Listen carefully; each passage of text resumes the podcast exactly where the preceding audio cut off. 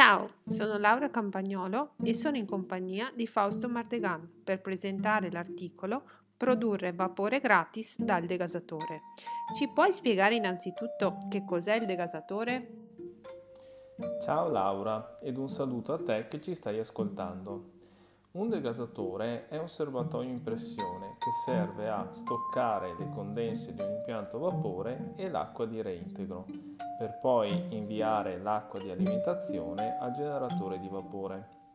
Il degasatore viene mantenuto ad una pressione di circa un bar e quindi l'acqua di alimentazione a più di 100 gradi centigradi. In questo modo l'ossigeno viene separato ed espulso così da non mandarlo in caldaia ed evitare corrosioni da ossidazione. Inoltre, in questo modo si limita l'utilizzo di prodotti chimici.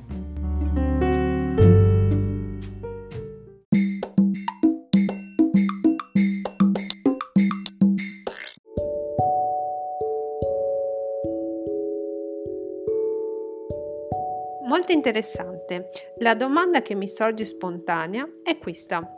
Quale processo utilizzi per risolvere i problemi dei clienti? In questi ultimi 5 anni ho cercato di condensare le tecniche che utilizzavo per risolvere i problemi dei clienti, sia urgenti che cronici. Non è stato un compito facile e devo dire che non è ancora ultimato. Gli obiettivi di questo esercizio sono principalmente avere un metodo che limiti gli errori e le perdite di tempo ed inoltre poterlo trasmettere anche ai futuri tecnici. Innanzitutto bisogna capire l'ambiente e il contesto, cioè il tipo di fluido e il tipo di impianto. In questo modo si fanno venire a galla tutti i ricordi e le esperienze correlate. Dopo aver lasciato spiegare al tecnico, meglio se due, cosa succede e descrivere il problema, si elabora una o più diagnosi che devono avere delle controprove da poter far testare ai manutentori. In questo modo si identifica la diagnosi corretta e quindi il problema.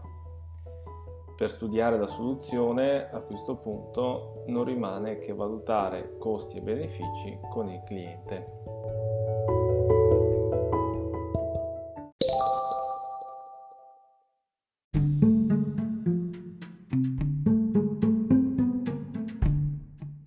Da come scrivi nell'articolo, il vostro cliente aveva un problema di distribuzione del vapore. Ci puoi raccontare come la MF Group ha risolto? Certo, tutto nasce dall'intuizione di Fabio, mio fratello. Il cliente ci aveva già descritto il problema di avere il degasatore con una pressione molto alta e che questo produceva problemi alle pompe e agli scaricatori di condensa. A livello impianto però era tutto nella norma. Dato che consumava vapore a bassa pressione, ho voluto calcolare quanto vapore a pressione ridotta veniva prodotto dal riduttore di pressione e confrontarlo con la quantità di vapore di flash che il degasatore produceva. Il primo dato era più alto del primo e quindi c'erano buone prospettive perché il vapore prodotto gratuitamente venisse tutto usato per la produzione di vapore a bassa pressione in questo modo la pressione del degasatore si poteva abbassare. Con il cliente inoltre abbiamo studiato un modo empirico per verificare l'effettivo consumo di vapore a bassa pressione e poi, come ho detto prima, a questo punto bastava studiare il sistema migliore per recuperare il vapore di flash che ora veniva disperso in ambiente.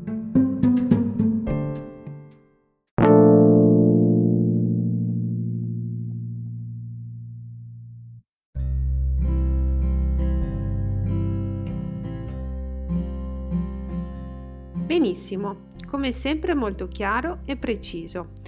Vuoi aggiungere altro?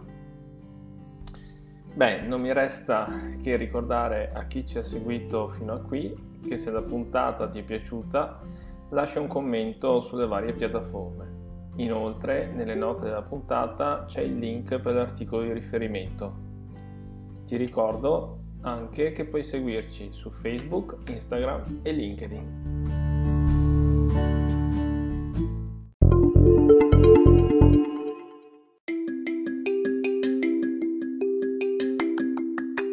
Grazie Fausto, ci vediamo, anzi ci sentiamo presto. Ciao! Ciao!